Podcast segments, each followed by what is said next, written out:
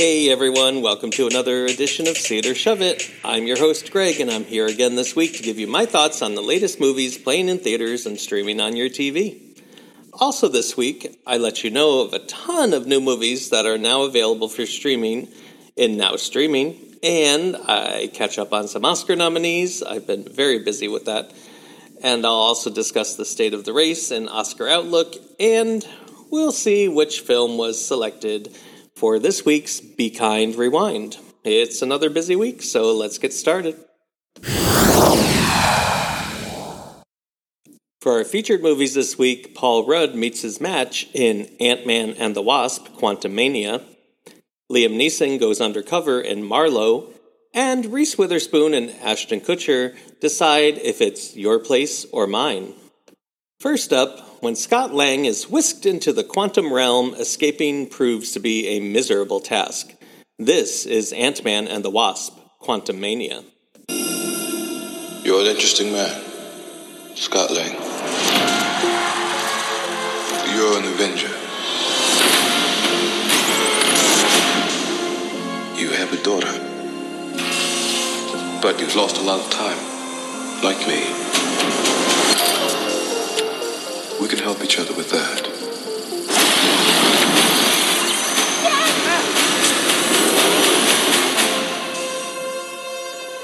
Who are you? I'm the man who can give you the one thing you want. What's that? Time. The film opens with Janet Van Dyne, played by Oscar nominated actress Michelle Pfeiffer. God, I love her. As she is trapped in the quantum realm. Here she meets Kang, who wants to work with her to try to escape. When she sees a vision of the future of him destroying worlds, she deceives him. Cut to present day San Francisco, and Scott Lang, aka Ant Man, is living life as a celebrity, hawking his memoir and enjoying his relationship with Hope Van Dyne, aka the Wasp. The couple is played by Paul Rudd and Evangeline Lilly. He learns that with the help of Hope's father Hank, played by Oscar winner Michael Douglas, that his daughter Cassie, played by Kathryn Newton, has been working on a device that can contact the quantum realm. Janet freaks out about this, and when she tries to shut it down, it's too late, and the portal opens and sucks them all in.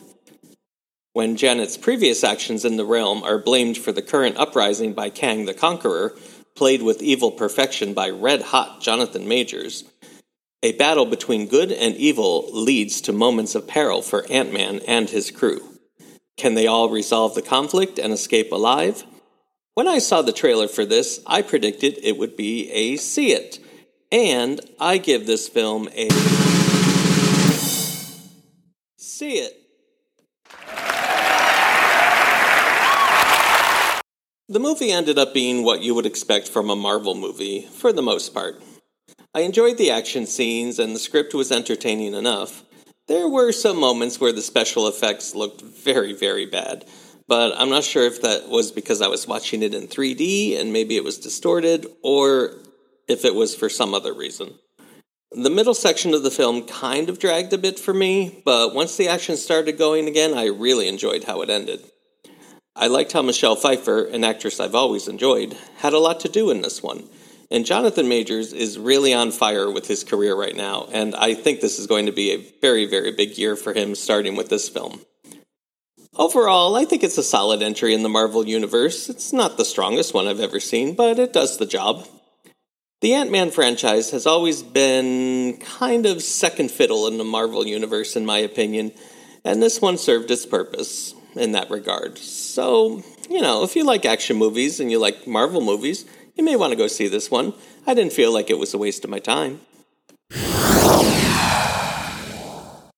Next, Detective Philip Marlowe is hired to look into the disappearance of a mysterious man.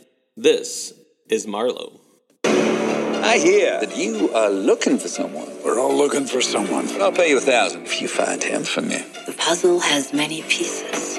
I don't know what you're gonna find.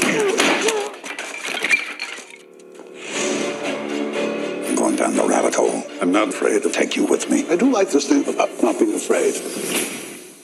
You should be. Oscar nominated actor Liam Neeson stars as Detective Philip Marlowe, who is approached by Claire Cavendish, played by Diane Kruger.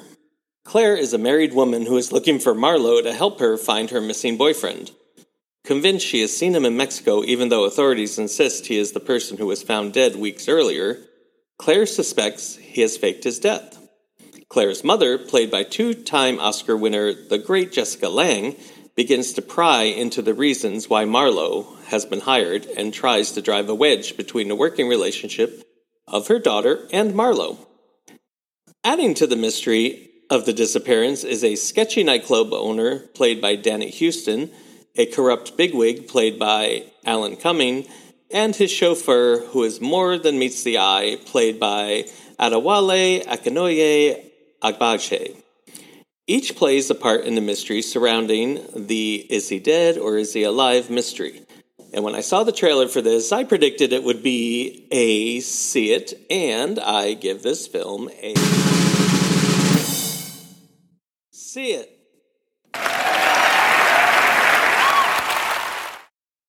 This film is getting skewered by critics and audiences alike, and honestly, I'm not quite sure why. I think it might have to do with the fact that it really is an homage to the detective films of the 40s and 50s, so maybe it moves at too leisurely of a pace for modern audiences to appreciate. But I enjoyed it. Was it slow at times? Yes, of course. But I found that it really moved right along. Um, it had decent pacing, and it wasn't too long. And I do like the way the mystery was resolved. The performances were all great. Jessica Lange, Liam Neeson are reliably good, and Diane Kruger, I find, is an underrated actress, and she's very good here. And the resemblance between her and Jessica Lange is uncanny. Whoever decided to cast them as mother and daughter deserves an award. They really do look very, very similar. But if you're into those old detective movies during Hollywood's golden age, you may enjoy this. So I recommend it for people who like movies like that. If you like things to be a little more fast paced, then maybe you should just avoid this one. Finally, when a former hookup turns into a friendship, things get complicated. This is Netflix's Your Place or Mine. Debbie, you need to take a break. I just need to be practical, which is what you have to be when you're a single mom. Right, right. Tragic. I got an idea. I'm coming to LA for a week. I'm going to look after Jack, and you can stay here. I I don't know. You need help. Let me help. Taking care of Jack is a lot of work. I think I got this. I hope that you get what you want out of this trip. Find yourself a hottie. Maybe get waxed. Waxed? Oh, waxed. Waxed. Oh, well, that's just not going to happen. Starring Academy Award winner Reese Witherspoon as Debbie and Ashton Kutcher as Peter, the film follows two people who once hooked up decades before, yet remained friends over the course of 20 years. Living across the country from each other, they find a way to talk every day. When a complicated situation forces them to switch homes for a week, Debbie leaves Peter in California with her son Jack, played by Jimmy Kimmel's nephew, Wesley Kimmel, while she attends some work training classes in New York City. While in New York City, Debbie meets a book editor played by Jesse Williams and begins flirting with him, while Peter becomes comfortable in California with a more settled life than he was previously used to. Will these two realize they actually belong together? I give this film a shove it. Witherspoon and Kutcher are generally very good at romantic comedies, but the script for this does them no favors at all. It is formulaic and predictable from the start, and keeping the two characters apart for most of the film was an odd choice. Considering their characters are typically opposites, it's hard to see any chemistry between the two other than split screen phone conversations, and honestly, with a romantic comedy, that just doesn't cut it. We want to see them together, we want to see how they have chemistry with each other, and that's just not happening over the phone. Not once did I doubt how this film would end, although it did not earn its ending at all. Go ahead and skip this one. That's it for this week's featured films. To recap, Ant Man and the Wasp Quantumania is in theaters now and is a see it. Marlowe is in theaters now and is a see it. and Your Place or Mine is on Netflix now and is a shove it. If one of them is my pick of the week, I would say it would be Ant Man and the Wasp Quantumania. Now, on to my brief take of some additional movies I've watched in my segment Quick Picks.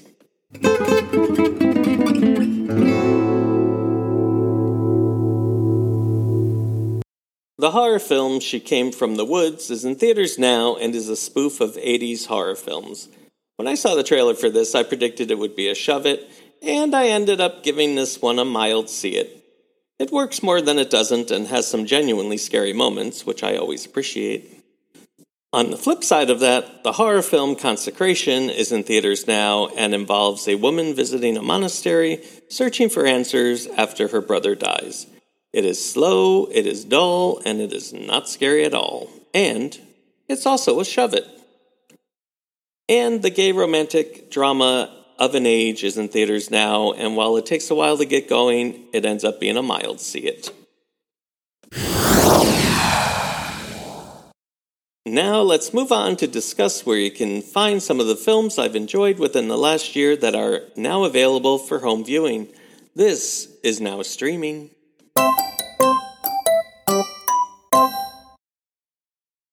The true story, Gigi and Nate, is now available on Hulu.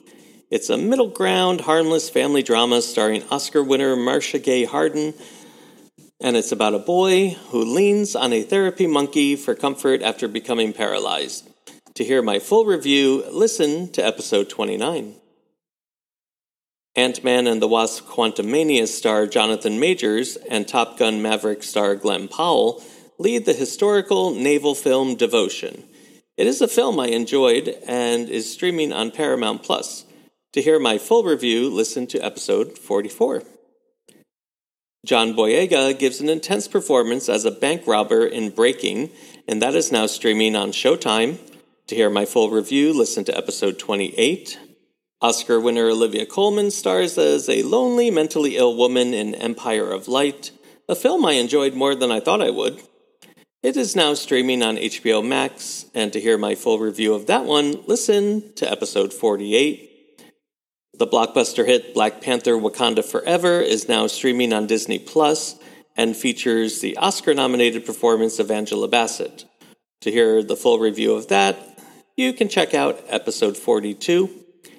And you can also go back 10 episodes to episode 32, where you'll hear my take on The Woman King, which stars Viola Davis in a role that showcases how badass she can be.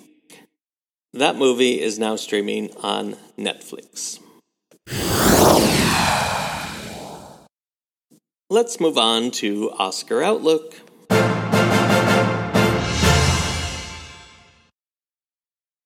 I caught up on a few Oscar nominated films I hadn't yet seen over the weekend.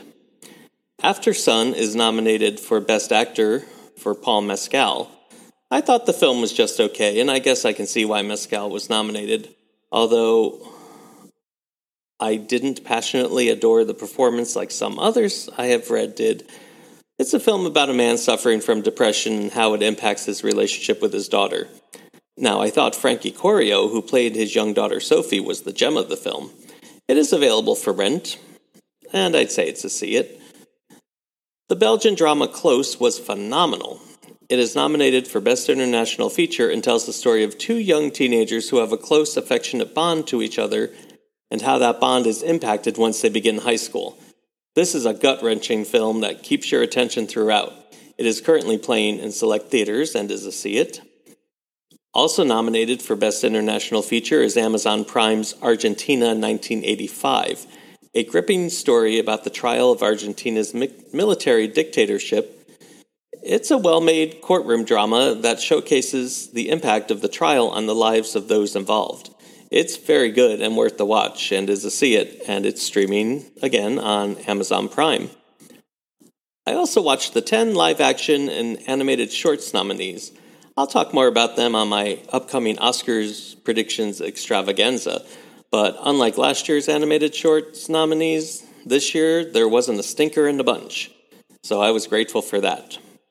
When I started the weekend, I had 24 movies and shorts left to watch, and now I'm down to 11. I'll continue working on those in the next two weeks in order to give you a fully informed predictions episode.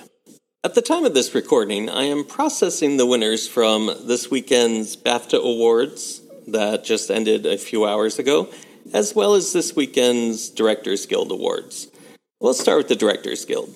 Um, the the Daniels both beat out um, Steven Spielberg for the Directors Guild Award this year for their work in Everything, Everywhere, All at Once. Um, the Directors Guild is usually a very, very good predictor of who will win the Oscars, so I do think this vaults them into the frontrunner status. Um, it really is a shame about The Fabelmans. What a personal, beautiful film, and it just kind of never gained any traction with its momentum and is kind of running out of steam and going to putter across the finish line. Um, as far as the BAFTA awards go, uh, there were some shockers there. Uh, first up, the Supporting Actress Award went to Kerry Condon in Banshees of Inisherin, and the Supporting Actor went to Barry Keoghan in The Banshees of Inisherin. Neither one of those um, awards surprised me because it's almost like a home field advantage for the two of them, and I'm not entirely sure if that shakes up either of those races for the Oscar, uh, but I'll talk more about that in a little bit. Uh, the best actress was Cate Blanchett for Tar, and um, the best actor was a surprise for me. It was Austin Butler in Elvis. I thought if anywhere Colin Farrell could win, it would be here. And the best director was um, Edward Berger for um, All Quiet on the Western Front. And he um, isn't nominated for an Oscar, so that's not going to make a difference when it comes to predictions. But the best film was his film All Quiet on the Western Front, which would make it the second foreign language film to win the Oscar if it can go all the way. I'm not quite ready to lock that in, but um, it was a surprise because I really was expecting the Banshees of Inisherin to to clean up at the BAFTAs, and when that didn't happen, that kind of signifies where that film's momentum is currently. So, as a result of the latest string of awards, there is a bit of a shakeup in where the race stands. Um, so, I think the top races have the following people in the lead. For Best Picture, honestly, I have no idea. So I'm just going to stick with my gut. And right now, that says Everything Everywhere All at Once. For Best Director, I think the Daniels will edge out Spielberg now that the DGA is behind us. Uh, the Best Actor, the BAFTA was huge for Austin Butler, and I think he's beginning to run away with it, unless SAG changes things. Sadly, I think my favorite Colin Farrell is out. If he couldn't win the BAFTA, then there's really no chance for the Oscar. Cate Blanchett winning the BAFTA, I think that locks her in. Um, that solidifies her lead. Um, supporting actor, I do still think that Ke Huy Quan remains in the lead for Everything Everywhere All at Once. I don't think Barry Keoghan's win at BAFTA changes much. Again, if SAG says something different next weekend, I may change my mind. Uh, the same goes for Angela Bassett, although I think her frontrunner status is the shakiest of all of the frontrunners. If Kerry Condon can follow up her BAFTA win at SAG, then she's going to become the new frontrunner. Next weekend sees the final major precursor awards with Producers Guild Awards and the Screen Actors Guild Awards, after which I'll be able to begin locking up my predictions and getting ready for my big Oscar prediction episode. Now it's time for my segment where I look at films from the past. This is Be Kind Rewind.